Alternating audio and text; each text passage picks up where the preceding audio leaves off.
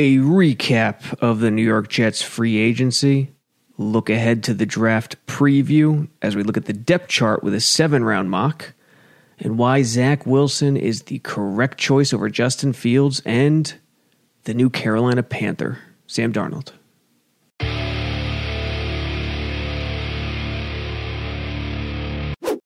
Sabo Radio back after a brief hibernation, and we haven't even discussed free agency, the Darnold trade, none of it.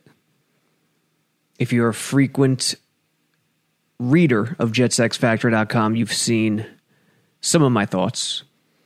We'll talk about a little bit of those today, and we'll also get into a seven round mock and what the Jets depth chart will look like after the draft. See, everyone's seen a million mocks. Everyone's seen the depth chart, how it looks right now. A lot of negative comments. Doesn't look impressive on paper. And why would it? It's a 2 and 14 team. No quarterback play, no coaching. It doesn't look good. But sometimes that could be deceiving because depending on the quarterback, depending on the coaching, production development ceilings get raised. So we'll get into that a little bit too. Also, if you're watching on YouTube, you see in the bottom of the screen the mailbag email, Robby with a Y.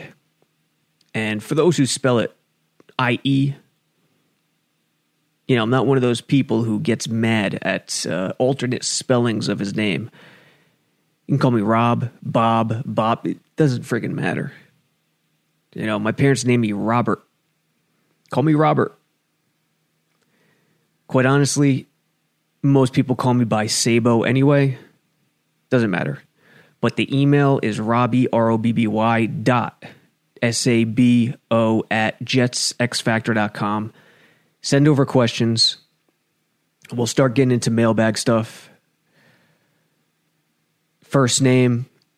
Yeah, I mean, if you send me the full name, go ahead. Um, but whatever you want on the podcast aired, you let me know in email.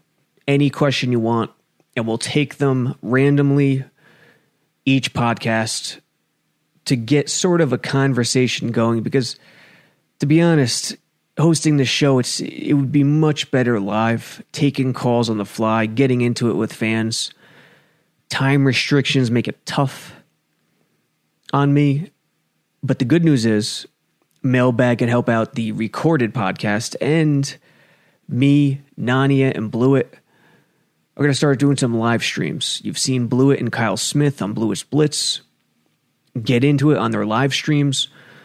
Me, Nania, Blewett will get into it. Try to do a show or two a month, live stream with calls, all that good stuff. And the first one's going to happen this Wednesday. So whether you're listening to this podcast Saturday night or Sunday, final round of the Masters in four or three days. I don't know why I led with the longer number, three or four days, live stream. So, mailbag, and you also see the live number on that graphic at the bottom. Obviously, we're not live right now. Use that number anytime JetX goes live, whether it's Blewett Blitz, whether it's the new show we're going to do, whether it's Cool Your Jets, although I don't think Cool Your Jets have done too many live shows, if any. Um, but jetsxfactor.com, free agency. How can you not like what Joe Douglas did? Initially, a lot of fans didn't like the route he was taking, didn't like the appearance that he wasn't spending a lot of money. But it's just not true. Douglas spent money. And in fact, he spent more money than I thought he would. He spent more money than a lot of people thought he would based on his first free agency with the team. Uh, people feared Idzik. Idzik like caution. You know, Douglas, he, he knows the salary cap. He's a scout at heart, but he, he's really rigid in terms of the financial aspect, the financial end of things. He understands the salary cap, he understands value. So people didn't know how far he'd push it. I'm not a huge free agency fan. I think it's the icing to the cake, the sprinkles to the cake, even. You can never build an NFL team based on free agency. That's the NBA. It just doesn't work in football. The, the lifeblood of every organization is the draft. Nevertheless, Douglas was smart and spent money. Looking at the screen here for the video people, YouTube, Jets are right now seventh in total money spent. 12 players, $122 million over at spotrac.com. Guaranteed money, however, number three. And this is the really important column the guaranteed money. 82 million 975 so 82.9 million dollars trailing only the jags 84.9 and the pats 155.2 million. Pats 200 and what is that 82 i need new glasses. I can't even see the screen. 282.3 million. Belichick has lost his mind. It's desperation. It's not smart. Don't listen to anyone who tells you it's smart. It's not. And don't let anyone tell you that they've done this before because they haven't. I saw Scott Pioli hop on ESPN uh, a few weeks ago during free agency and try to tell the world that this is the Pats MO, that they spend money. They did it. They signed a lot of veterans before their first Super Bowl in 2001. And while that's true, they have never spent money like this. This is outrageous. Their total free agent spending rankings compared to the league since 2011, the first year of the rookie wage scale, the first year where the CBA changed and really changed the league. A lot cheaper contracts, maneuverability with these quarterbacks, as you've seen recently. 2011, they finished 24th. 2012, 15th. 8th, 15th, 24th, 23rd, 14th, 24th, 14th, 27th last year. And they are overwhelmingly first this year. Our highest finish was eighth in 2013 over the last 10 years. Total guaranteed spending since 2011, tied for 32nd, dead last in 2011, 17th, 5th, 16th, 24th, 22nd, 8th, 25th, 13th, and 30th last year. Again, this is desperation. There's no other way to put it. Will they be better next year? For sure. Will they be better in the long run in terms of building? Uh, We could call it building, I guess, but in terms of producing a consistent winner, no. This is not the strategy to do, to use, to go the route to take. You have to draft well, and Belichick has not done so. Doing this kind of signals to me that Belichick is, you know, he's too stubborn to be on his way out. In his mind, he has to win a Super Bowl without Brady before he calls it quits but maybe frustration has gotten to him early.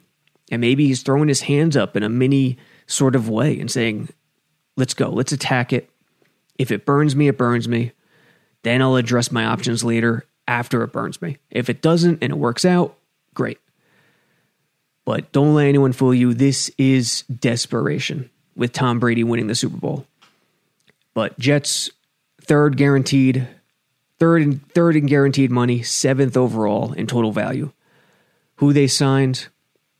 I wanted Curtis Samuel. I want wanted the Jets to get that jet motion guy.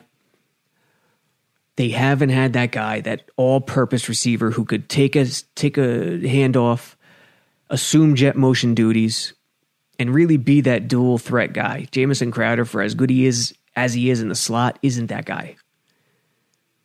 Berrios is the closest thing to they ha- that they have to having that guy, but you don't want Berrios in that role. You want him being the backup to that role. So they went Corey Davis, and I understand it from a number one receiver perspective. Corey Davis fits the bill as opposed to Samuel. But don't don't forget, Samuel and Crowder could have coexisted. You look at the Chiefs; they had a lot of little guys a lot of guys with hips, a lot of short guys, Hardman um, and Tyreek Hill playing at the same time. These guys are shifty. It's a different league where you don't need big receivers anymore. I mean, you want one, you, you got to have one at least, but it doesn't have to be both big receivers on the sideline. Anyway, they went with Corey Davis. I can't complain By all indication, he's a hard worker. He's a good blocker, which I love. He does the little things. And opposite Mims with Crowder in the slot, that'll certainly work. They got Berrios, Vyncint Smith for depth. They'll have to find that jet motion, all purpose guy. People call it a gadget guy, but I hate calling it a gadget guy. It's so much more important than just a gadget guy in today's league. It's a new game. Corey Davis, Carl Lawson, and the fact that Douglas landed Lawson is a shock beyond all shocks. Not that Douglas got him, but that Lawson actually became available. Every year, edge rushers come into the offseason on the open market, and it looks like there's a big list, and then the franchise tags start coming. Boom, boom, boom, tag, tag, tag.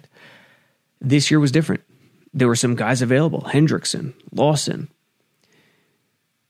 no Barrett. But the Jets got Lawson. 15 million a year on average got him at a pretty decent bargain in my mind as well. So it's a great signing. Line him up on one edge. On the other side, you got John Franklin Myers, JFM, who is kind of a tweener in this defense. He could play inside, he could play outside. Saleh loves big edges. Lawson isn't overly big. He's more of a power rusher for sure. Uh, but having JFM 280 plus pounds, probably more like 290, on the other edge is going to be a big deal. They got Vinnie Curry, great signing because when you put Vinnie Curry in sub package opposite Lawson, JFM could kick to the inside. So when sub packages, you got JFM and Quinnen Williams on the inside with Lawson and Curry on the outside. Don't forget about Sheldon Rankins, another interior guy. Rankins Quinnen or JFM Quinnen. Curry or JFM on the outside with Lawson on the other side. It's a tremendous job putting together this four man rush and four man front for a Robert Saleh defense that really relies on the four man rush. Very little blitzing. He yes, he upped the blitzes last year with all the injuries, but his regular scheme in a perfect scenario doesn't blitz much. So Douglas, the way he's rebuilt this front seven, and in the mock draft we do later, there's going to be help coming, is a phenomenal thing in my mind. He said it on day one. It starts with the trenches and the quarterback, both lines and the quarterback. And he got Becton, tried to patch things with McGovern and Van Roten and Fant. They were better than the numbers indicate last year. Still not where they need to be. And Becton's got to stay healthy. But this defensive line, this pass rush, it's a hell of a job by Douglas. Elsewhere, Justin Hardy, I love that signing. Special teamer. You need those guys. Keelan Cole, a nice number four. Put Berrios at number five in the slot. Jarrad Davis is an interesting one. He's going to play Sam, it looks like, with Mosley at Mike. And the will is pretty much open right now. Cashman is the de facto will. But they're going to need bodies. Dan Feeney at guard, depth interior lineman. The Marcus Joyner, who's going to battle Ashtyn Davis for the opposite starting safety job, uh, opposite Maye. Now, they'll use a lot of big dime, big nickel, where all three can play, but that'll be interesting to see who starts, Joyner or Davis. Got to give the nod to Joyner right now. You would think they don't want him playing slot corner like he did last year, past two years, and really struggled. But that's a nice trio at safety. Then you got Tyler Kroft, ex Buffalo Bill, uh, Tevin Coleman, running back. He's the third of a nice trio with Ty Johnson, Perine, and Coleman. Will they get another running back uh, in the draft? Remains to be seen. They don't have to. It would be nice, but they don't have to now with Coleman. And then Del, Del'Shawn Phillips. Um, and they also signed, uh, Lev, uh, is it yeah, it's Levin or I don't know how to pronounce it exactly. It's not Levine, so it's probably Levin. Uh, backup center, former Titan, I believe. It's a nice depth signing. Jets made a lot of the free agents available. Uh, Corey Davis You know, we knew everyone was going to hop on it when Corey Davis said he came here expecting Sam Darnold to be the quarterback next year. What else is he supposed to say? What else is Douglas, the PR team, and the organization supposed to tell him to say? It's the right move. It's what you say. And he probably didn't know what was to come, but what was to come was Sam Darnold going to the Panthers for a six round pick this year and a second and fourth next year. And Joe Douglas, what he did with Jamal Adams and what he did here, Jamal Adams was even more of a return than this. But even this, when you look at what Arizona got for Rosen, Rosen wasn't given much of a chance to show anything. He didn't play that first full rookie season, just spots here and there. Nobody yet fully knew what Rosen could do. Darnold, he's played three seasons. He threw nine touchdowns to 11 picks in 12 games last year, and Douglas got three picks out of it. A second rounder. That, that's a huge pick. And if Carolina finishes you know, in the bottom third of the league, that's going to be a great second round pick next year. So you got to love the assets he's built up. Douglas always likes to play coy, you know, not telegraph his next move, not let anyone know what he's going to do. And that's what he was doing leading up to the Darnold move. No one knew. A lot of people even thought he was going to stick with Darnold. You know, starting out the offseason, ESPN's Adam Schefter reported Darnold, the Jets are leaning towards keeping Darnold. And how anyone could make that announcement via source at that moment in time when the Jets haven't been able to evaluate quarterbacks. I mean, it's crazy. I understand why he makes the announcement. It's going to get a lot of attention.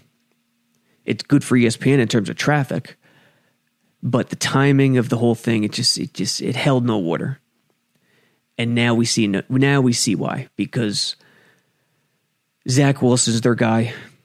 You see the final 10, 15% of Jets fans on Twitter, on social media, holding out hope for Justin Fields. And I like Justin Fields as a prospect. I do.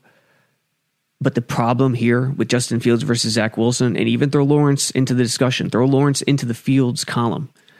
The problem with these two guys are the unknowns. What we've seen from Zach Wilson in college, especially last year, translates to the NFL, and talent, talent evaluators can see that it translate, that it will translate much more than what Fields and Lawrence did. RPO systems, excellent talent by their side. First read, running open all day it's not like we don't think Lawrence and Fields can't progress, can't move on to number two, number three. They probably can. They very well probably can. It's just a matter of it's an unknown. They've never had to do it before, so you don't know how that's going to translate. I think that's the big key with Lawrence versus Fields. The other big key, excuse me, Wilson versus Fields. The other big key is Wilson's anticipation and release. Even you even start at pro day. Pro day means very little, but the way these guys construct and, and set up their pro days means something. Fields and Wilson had tough pro days. Lawrence did not. He had it early before he had surgery. But it's not even just the construction. It's about how you make your throws. Are you making regular, regularly timed throws or are you playing it safe? Lots of times with Lawrence and Fields, they played it safe. They waited for the route, um, you know, to turn. They waited for the receiver's head to turn. They threw it a tick late instead of throwing it early, which which um, increases risk, but is the right throw in the NFL, especially in the NFL. Wilson's was more pro like. It was more on time. The, the variety of velocities he showcased too. And the variety of arm angles. His release is ultra fast. Lawrence, I've said it on the podcast before and I've written it. He scares me at the NFL level.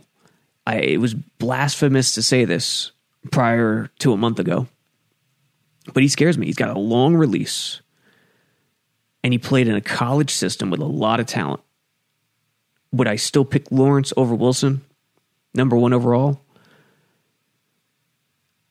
Probably, but it's a tough call. And Wilson Wilson is just more pro ready. He is. You could see it. And the other thing is impact. Lawrence and Fields came to situations where Clemson, and Ohio State were loaded. They already had great records. The, you know, Deshaun Watson won a national championship two years before Lawrence's arrival, or one year. I forget the timeline there, but with or without Lawrence and Fields, those programs are great no matter what. Wilson comes, takes a four win team, turns it into seven and six, another seven and six injury riddled year. He played through the pain and then was tremendous last year. Cupcake schedule, no doubt. But it's not as if the schedule last year was that much softer than the two years prior. It was a little softer, but they still played two ranked teams where in the years prior they either played two, three, or four ranked teams. So the impact Wilson made, as opposed to the other two guys, is huge. And is Zach Wilson a one year wonder? That's the question. I think the bigger question is you don't want the one year wonder who just played one year. Like Sanchez, uh, he only played a handful of games it's not like he played three seasons and then broke out one year, like Wilson did. Two seasons or broke out one year. Sanchez, his experience level was very low. Wilson's isn't as low. You want to see the quarterback progress in college. That's the ultimate goal. You want to see him progress. That's a great sign. So to call it just a one year wonder is tough. I understand where it's coming from. He wasn't nearly as good the first two years as opposed to last year, but the key with that, washing away those concerns, which are valid, is that he progressed, he improved over his collegiate career. Uh, bottom line is, and the most important thing, I think, with Wilson is his anticipation and reading of leverage, defensive leverage. He anticipates routes better than any quarterback in the draft by far. And JetX is going to have a lot of quarterback film to come, a lot of Zach Wilson stuff to come, Justin Fields as well. I will as well soon. But it's his anticipation that sets him apart. He anticipates and can throw with much less velocity on the ball when anticipating. Yeah, the moving to the left, throwing to his right, all that stuff, the arm angles, uh, the off platform, off schedule, out of structure stuff is great. It's what you want in the NFL, but it's not the most important thing. I think it's what's between the ears, the anticipation, the feel of the throw, because not every throw needs to come out with the same velocity. How quickly you can get the throw off. Wilson is just dynamite in all those areas, and that's really the key. In terms of whether it was a the right decision for the Jets, I mean, listen, do I think Darnold's going to have success in Carolina? Do I think he could put up good seasons? 100%. And Douglas told the world, told the media, it wasn't an easy decision for him. And in fact, if they weren't picking two, they wouldn't be in this situation. They would have kept Darnold. If it was three, who knows? If it if they're picking ten, yeah, they're keeping Darnold most likely, is what Douglas said. Whether he was putting on a poker face or not, I don't know. I tend to lean that he wasn't. I think he still sees something in Darnold. And I'm not on that boat completely, but I see where he could have success in the NFL. He could have good seasons. The problem is, I think his good seasons will come in the Jimmy Garoppolo, Jared Goff ilk where it's system dependent, personnel dependent. So he could have good seasons, he could have bad seasons. Zach Wilson, who knows? Maybe he's the same. Maybe he's worse. But Joe Douglas's ultimate goal here is to find a special quarterback, a special quarterback, not a quarterback who could ebb and flow with the situation, which Darnold clearly has. And I know what fans are going to say oh, how could you expect any quarterback to succeed under the Gase system with that personnel and that situation? I'm not talking about that. I'm not talking about him succeeding. I'm talking about him showing us, showing us that he is special, that there are no question marks. And even if he has no talent around him, there is opportunity to show the world that you are special. If Patrick Mahomes is playing for the Jets this past season, is he throwing nine touchdowns, 11 picks in 12 games? I, I hardly doubt it. I still think he finds a way to get over 20 touchdowns, prob- probably over 25. That's the issue. So, Douglas, he makes his move. It's going to be a huge legacy defining situation. I'd argue that it's not as legacy defining as everyone is making it out to be. You know, Darnold could be average, Wilson could be average in year one, but as so long as Darnold builds the rest of the team properly, they can still do damage. You know, we've seen average quarterbacks get deep into playoffs in this new CBA modern era, post 2011, post 2010, I should say, 2011 and on. So this decision is not 100% legacy defining. It's it's a huge part of it. But it's not everything. In the end, I think he made the right decision. It's tough. It's tough as a Jets fan to give up, to wave the white towel, to throw in the towel. Darnold represented hope. When the Browns passed on him and chose Baker Mayfield, it was a sign from God in the eyes of many fans that finally the football gods were smiling down upon them. That finally there's an organization more inept than my organization, the Cleveland Browns. What boneheads, what a terrible decision to let this generational talent go and draft Mayfield. We'll gladly and graciously accept it.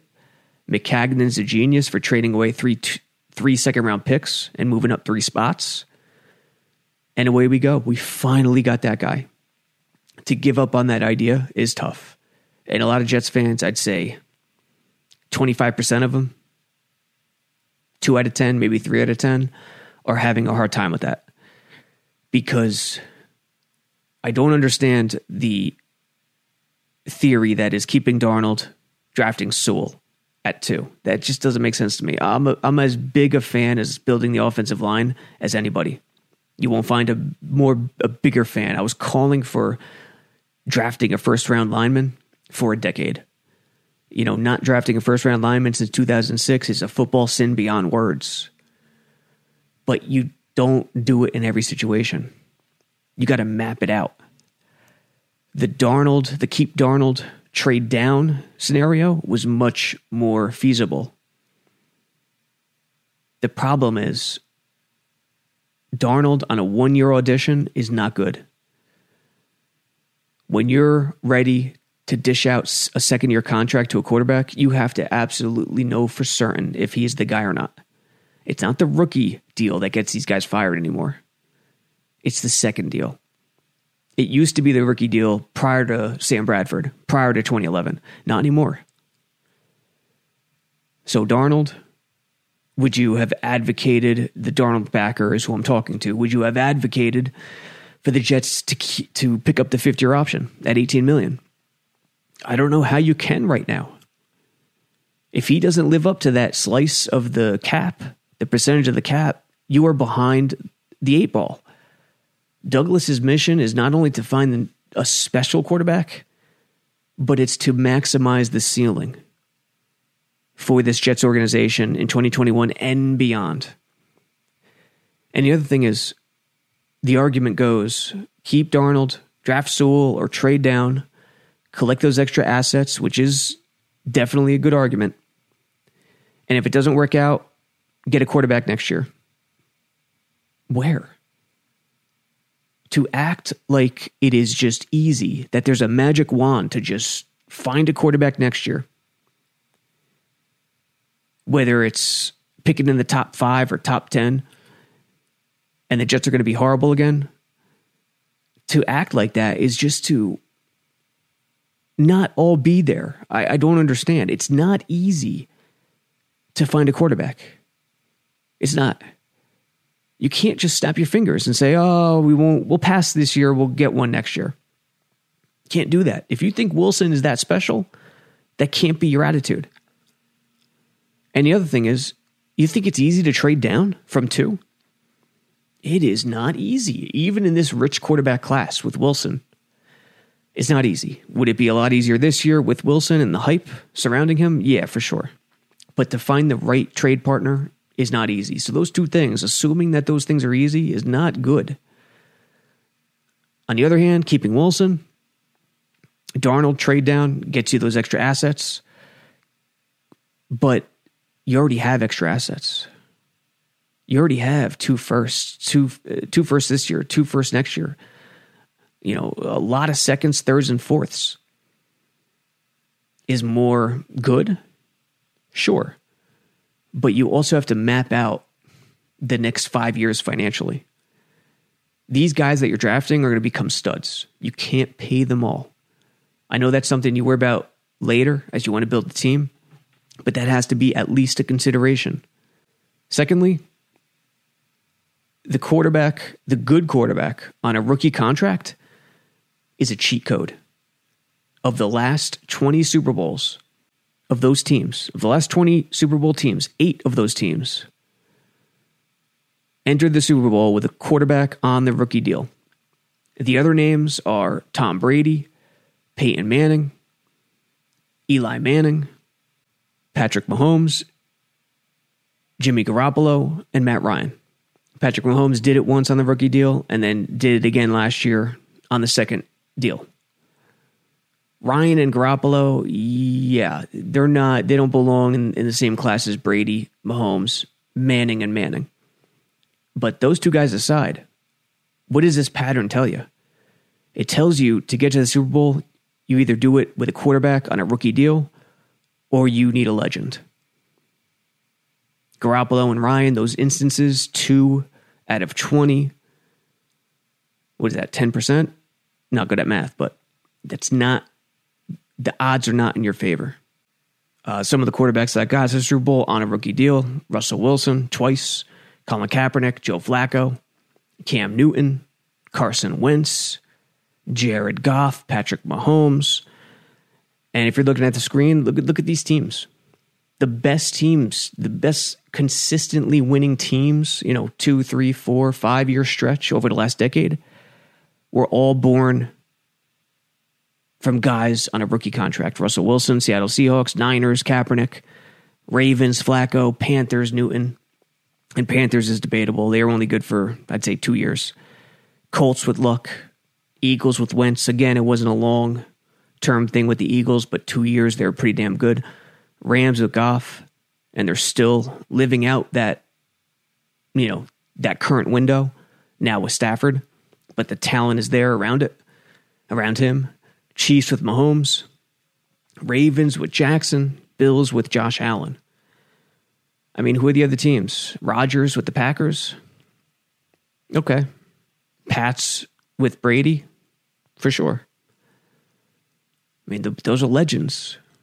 What you don't want is to get stuck in between, like the Philip Riverses of the world with the Chargers, the Staffords of the world with the Lions, Carr, Raiders, Cousins, Washington, and now Minnesota. Dak Prescott. Well, Cousins was on his rookie deal with Washington, then it got tagged, and now the Vikings, which everyone knows has no shot to win a, to win a championship. Prescott with the Cowboys. Dalton, Jay Cutler. You don't want to get stuck in between. And the odds that you get stuck in between with Darnold are far heavier than Zach Darnold or than Zach Wilson because he's entering his fourth year and it's pretty much decision time already for Darnold. You know, the Panthers could pick up the fifth year option much easier. They just acquired the guy. Jets, not so much. And with Zach Wilson, you restart the clock. That's the other thing that's important. not just financially, which is crucial, but with matching the new coaching staff. And if Darnold has a poor week one, how hot Joe Douglas's chair would get would get much hotter than if it was Zach Wilson having a poor week one. Douglas did not make this decision for himself, but matching up the quarterback in year one with the coaching staff is pretty pivotal. And so is the future of the organization, building the rest of the team around the quarterback with more money, with more flexibility to re sign your own drafted guys. Again, very important. So, in the end, I think they definitely made the right decision. I wrote it in early February that they would make this decision. It was just obvious. February 12th, it was just obvious, like I said. I mean, why Zach Wilson would be the Jets quarterback in 2021. And all the reasons I just laid out, detailed, it's all there. It's all why Douglas made the decision. You got to understand who Joe Douglas is. He was there in 2012 with the Ravens when they got to the Super Bowl with Joe Flacco on the rookie deal. Fifth year option, but still, they built that team while he was on the rookie deal. He learned from Ozzie Newsome, value driven general manager. He was also there in 2017 with the Eagles, with Wentz, how they built that team while Wentz was on his rookie deal, and Foles came in heroically to save him. So it's. And when I wrote this article, Deshaun Watson was still in play. That's the other thing. Deshaun Watson, you know, who knows where the truth lies? If he's guilty, if he's innocent, doesn't look good. But I don't like to talk about it or get into guilt or innocence. It's not my place. It's not anyone's place, really. Got to go through the courts. And this is why you should neither believe nor not believe anything because no one has any clue. We weren't there. We didn't live these situations. We weren't a witness to these situations. We don't know. But could you imagine if the Jets traded for Watson and then this news came out afterwards? Oh my, it would be the apocalypse. It would be same old Jets. It would go from 100 in terms of enthusiasm down to zero within a snap of a finger. It would be just ridiculous. For once, it broke the Jets' way. I never thought they would trade for Watson. Doug, Douglas isn't about to give up that many assets for him. I think they he only would have acquired him if it cost at max three first round picks. Perhaps for a bargain. But other than that, no chance. No chance. And I was never on the train that said, do whatever it takes to get him because no one person in the NFL is worth do whatever it takes. It's not the NBA.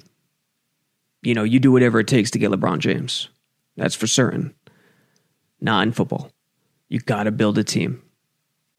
Finally, we'll touch on what the Jets depth chart will look like after a seven round mock. You know, everyone's seen a bunch of mocks. Everyone's seen what the depth chart currently looks like. A lot of it's negative. You know, terrible roster, 3 and 13, no talent, blah, blah, blah. But you put this draft in there and this specific mock, and suddenly the draft or the depth chart, excuse me, is looking a lot better. If you're looking at the screen on YouTube, check it out. At safety, it's pretty straightforward. They didn't draft anyone at safety. At linebacker, Chaz Surratt from North Carolina, and Hilliard from Ohio State. First, let's go through the mock draft, make it easier. Zach Wilson at two. At number 23, this is the interesting one for the Jets, gets the party started that night. Greg Newsome from Northwestern. Jaycee Horn won't drop. Jets need interior offensive line help. They need cornerback help. They need linebacker help. They could use a running back. They could use a receiver as well. Greg Newsome is the most likely candidate here. They need a cornerback badly, and he's going around pick number 23. I've seen him go as high as in the mid teens. You know, maybe I'd, I'd say his average is around 18, 19. But in terms of across all projections, all mock drafts, he's in the early 20s, right where the Jets are picking. He's long. I think he's six one, perfect for Saleh's defense. Uh, perfect in the cover four and the cover three, perfect quarters. You want those long arms. You want those taller guys who who are physical, who are aggressive, who could go up and get the ball at the high point. That's Greg Newsome. And why you go cornerback at 23 instead of interior offensive line is because offensive line is deep. You can get an IOL at 34 in Wyatt Davis. The other two guys, Humphrey, and I'm forgetting the other guy's name. What's the other guy's name? Uh, Humphrey and Creed Humphrey and Landon Dickerson, they're more gap guys. Uh, Dickerson's a lot bigger. He's like 325. Humphrey's just a tad bigger than Wyatt Davis. Uh, they fit man gap principles more than Davis does. Davis isn't a seamless fit into the zone scheme, but he's a lot better than those two guys. And also, Humphrey and Dickerson are going ahead of Davis now. So Davis at 34 seems like a sure bet. And that's why you go corner. That's why you go Newsome at 23. At number 66, first third round pick, Carlos Basham Jr. from Wake Forest. He's a bigger edge, 280. What Saleh likes. Chaz Surratt, the second third round pick. I like this kid. He's a light linebacker. He's about 225, but he used to be a quarterback. He's very smart. And having Jarrad Davis at Sam, Mosley at Mike, Surratt fits the will very nicely. Number four, round four, number 108, Hunter Long, Boston College. He's not great at one thing, he's just very good at everything. He could block, he can catch it, he could run routes. He's not overly athletic, but in LaFleur's offense and 12 personnel, you want your second tight end to be able to block. You want your first tight end to be able to block, obviously. But it's better when your second tight end is a really good blocker. And from by all accounts, from all accounts, Long is a good blocker. Dazz Newsome, first fifth round pick, number 147 from North Carolina. This guy is that jet motion guy that I wanted Samuel to be on the Jets. Newsome is he's got hips, he's shifty, he's quick, he could punt return right off the bat. That fills a need for the Jets. I don't know who their punt returners are right now, honestly. I guess Berrios still. Uh, and Berrios is the de facto jet motion guy, gadget guy, if you will. Uh, Dazz Newsome, in my mind, would replace Berrios immediately. I like this kid a lot. Now, the next fifth round pick, Ambry Thomas out of Michigan, another taller cornerback. I think he's I think he's six foot, but he fits that mold that Saleh likes. Uh, first six round pick, Adrian Ealy out of Oklahoma, a big time developmental tackle. He is not ready. If Douglas could find another tackle who fits the zone scheme a lot better, the wide zone scheme a lot better, who's athletic, go for it. But I don't think tackles as much of a need as people think because Becton you know, he's the left left side anchor. And Fant, Fant is athletic. And I know Gase ran zone scheme, the zone scheme, and he, he ran some outside zone, but Gase preferred inside zone. He preferred in between the tackles. He preferred uh, tight, inside, mid, especially with a split, that flash action from the tight end that doesn't suit Fant as much as the wide zone would. Fant is athletic as hell. So expect Fant to improve in terms of the PFF rankings and all that good stuff for next year. I think what LaFleur does fits Fant a lot better. And then finally, at number 227, Justin Hilliard uh, out of Ohio State. Just linebacker depth, a guy who could play special teams right off the bat. When looking at the depth chart, it looks a lot better. You got your offensive line, Becton, Lewis, McGovern, Wyatt Davis, and Fant. Backing them up, Edoga, Clark, Murray, Levin, Van Roten, Feeney, McDermott, and Ealy. Tight end, Herndon, Kroft, Hunter Long, Ryan Griffin, and Connor Davis. You see two C Davises here on the screen. It's Connor Davis and Corey Davis. And of course, don't forget about Wesco, who is the fullback H back right now. Who's going to be the other guy to challenge Wesco in this spot? I don't know yet, but I expect someone to emerge of this tight end group. If not, it's, you know, if not someone off the street. Running back, Ty Johnson, La'Mical Perine, Tevin Coleman, Josh Adams, Pete Guerrero. Yeah, a lot of people could be mad right now. Why didn't you take a running back in the mock draft? I looked to. I wanted to. I wanted Kenneth Gainwell from Memphis. Um, even looked at the Carter kid from North Carolina, who I like a lot, but it didn't make as much sense as going this route. They don't need a running back. Just drafted one with Perine last year. Perine could get the job done. Ty Johnson really looked good last year in limited work. He's really fast. And then Tevin Coleman, that signing, it fits LaFleur. He knows this offense like the back of his hand. So that trio is good enough with Josh Adams as a fourth. Receiver, Mims and Corey Davis outside, Crowder in the middle. Backup slots are Berrios and Dazz Newsome, the rookie. And that's a pretty, I like that trio out of the slot. Crowder, Berrios, and Newsome. Backup X's and Y or X's and Z's outside or Keelan Cole. Vyncint Smith, Jeff Smith, Lawrence Cager, Josh Malone, Jaleel Scott, DJ Montgomery, Josh Doctson, and Manasseh Bailey. Special teams, Ficken, McLaughlin, Mann, Hennessy. Pretty straightforward. No drafting of a kicker in this mock draft. Whether or not Douglas pulls that trigger remains to be seen. Safety, Maye, Ashtyn Davis, Joyner. Big nickel, big dime, all three could play. Uh, in terms of two, Joyner and Ashtyn Davis are going to have to battle it out.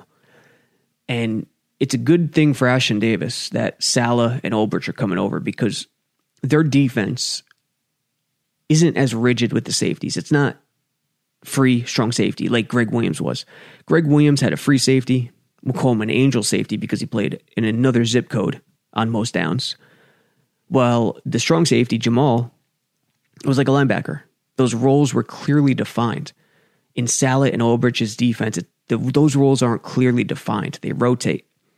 Uh, they play a lot of two deep coverage quarters, like I said before, cover three, um, which obviously one guy will be in the box or one guy will drop down, while Maye takes a middle third.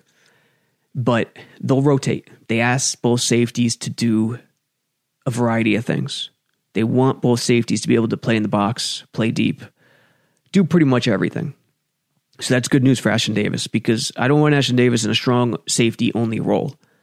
I want him in more of a, a Maye type role where he could do a little bit of both. And Davis and Maye together as a combo do a little bit of both. They're just safeties, not free or not strong. And that's what I expect to see in 2021 and going on. Uh, linebacker, you got Jarrad Davis at Sam, Mosley at Mike, who, you know, two years off football, you got to be worried. One year off, I wouldn't rely on a guy. And then rookie Chaz Surratt, Surratt at will.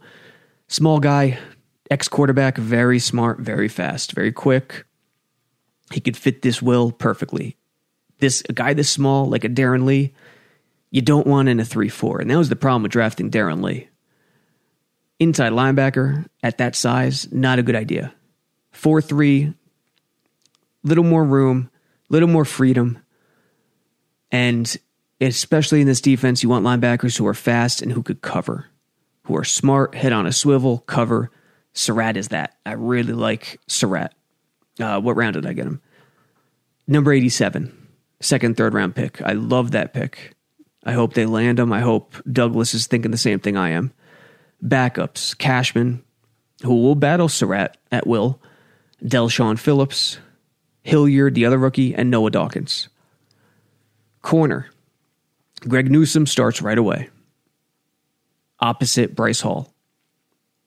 Guidry in the slot. Who could push Guidry to start in the slot? Maybe Douglas drafts a guy. That's the other position, slot corner, that Douglas is going to have to look to draft. I did not get it done in the mock, unfortunately.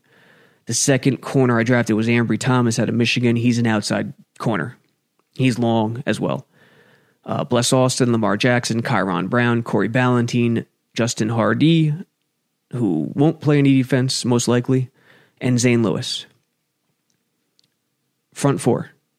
This is the team that excites, or this is the position that excites me most.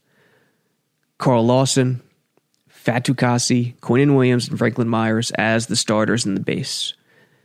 When they go to sub package, Fatukasi can come out, Rankins can come in. Two three techniques, Rankins and Quinnen Williams in the middle. And they could even get crazier by putting rookie Basham or Curry in for Franklin Myers on the edge, kicking Franklin Myers to the inside with Quinnen Williams. So there's a lot of things they could do here, a lot of versatility. Uh, backups on the outside, Vinnie Curry, and that's another guy. Plug and play in sub packages. Vinnie Curry, Bryce Huff, Sharif Finch, John Daka, Basham, the rookie, Kyle Phillips, and Zuniga. And Kyle Phillips is the other tweener, like Franklin Myers. He could play both inside and outside. Interior defensive line backups Nathan Shepherd, Sheldon Rankins, and Tanzel Smart. And that's pretty much it for the depth chart seven round mock. As you could see, the depth chart looks a lot better. I mean, this looks like a team. This looks like a team you want heading into year two of your rebuild, is what I'll call it, with Joe Douglas. He's only had one draft, one off season. This will be the second. You know, he got that head start on uh, head start before year one when he came during the summer after Maccagnan got stunningly fired. And, you know, got the troops ready, got the scouting ready, got everything developmental ready. But this is really just year two. Uh, quarterback, Zach Wilson, Mike White, James Morgan. Brian Hoyer was in to visit earlier this week. They I'd be shocked if they don't sign a veteran quarterback unless they like Mike White that much, but considering Hoyer was in for a visit, it, it's bound to happen. So expect Zach Wilson, veteran quarterback, Mike White, then James Morgan. James Morgan is still in the developmental phase. Um, and on the step chart, the guys in that developmental phase, see, there's no G League in the NFL. There's no Hartford Wolfpack, Wolfpack uh, like the Rangers have in the NFL. There's no minor leagues. So a small percentage of the depth chart belongs in the developmental column, such as James Morgan, Ealy, the rookie, who I drafted, Connor Davis, the the uh, uh, which college did he go to? He went to a co- local college. Um, Montgomery, Zane Lewis. I think both were waiver claims last year. I know Zane Lewis was. Um, who else belongs in that class? Campbell, Hassel, Hampton, uh, Bailey,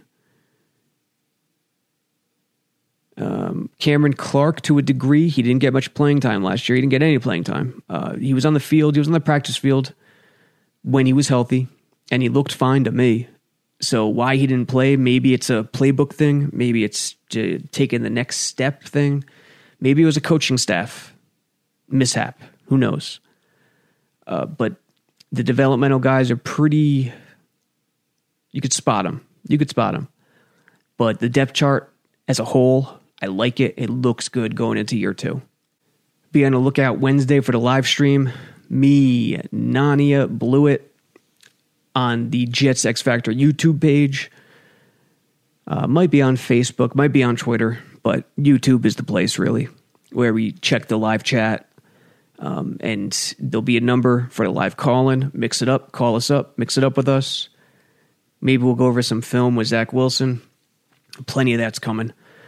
Uh, today, Yankees lost. I believe I missed the game. I know the Mets lost. Jacob DeGrom, DeGrom, another gem, pitched into the eighth inning. Only gave up one run, and still, it's the same same old beat for Jacob DeGrom DeGrom. He pitches brilliantly to no run support. And it's continuing this year. Keith Hernandez, Ron Darling, Cohen, I missed all three of you guys. Good to have you back. Baseball, I hope baseball, I, we know they tweaked the balls, but I hope they really took the juice out because that's the first step in getting the game back to the right level. It'll hurt initially, but it's the best thing for the long run. This home run or strikeout approach is absolutely absurd. Uh, Rangers last night beat the Islanders, and I missed the game because I was coaching. Uh, up in the box, we blew the opponent out. And I thought I recorded the game, did not, missed it completely. Couldn't catch Rangers Rewind, as it used to be called back in the old MSG days. And the Knicks, too. I missed the Knicks. You know, go figure. We have a game Friday night, and both the Rangers and Knicks play that night. And I heard Barrett was phenomenal against Ja Morant, who I really wanted in the draft. You know, he's a point guard. He's just, I thought the gap between Zion and Ja was much smaller than the gap between Ja and Barrett. But Barrett has been coming on. He has been tremendous. And I heard he was clutch last night. I still haven't seen the final minutes. I got to watch the final minutes tonight. Uh, but Barrett's been coming on. Few clutch moments earlier this year, over the past month or so, where Barrett did not come through. So I'm curious to see what he did last night. And uh, away we go. Tomorrow, Rangers, Mets, Yankees during the day. Knicks, are the Knicks playing tomorrow? It's either tomorrow or Monday. Um, but both teams are fighting for their playoff lives. Rangers are four or five points out of a playoff spot.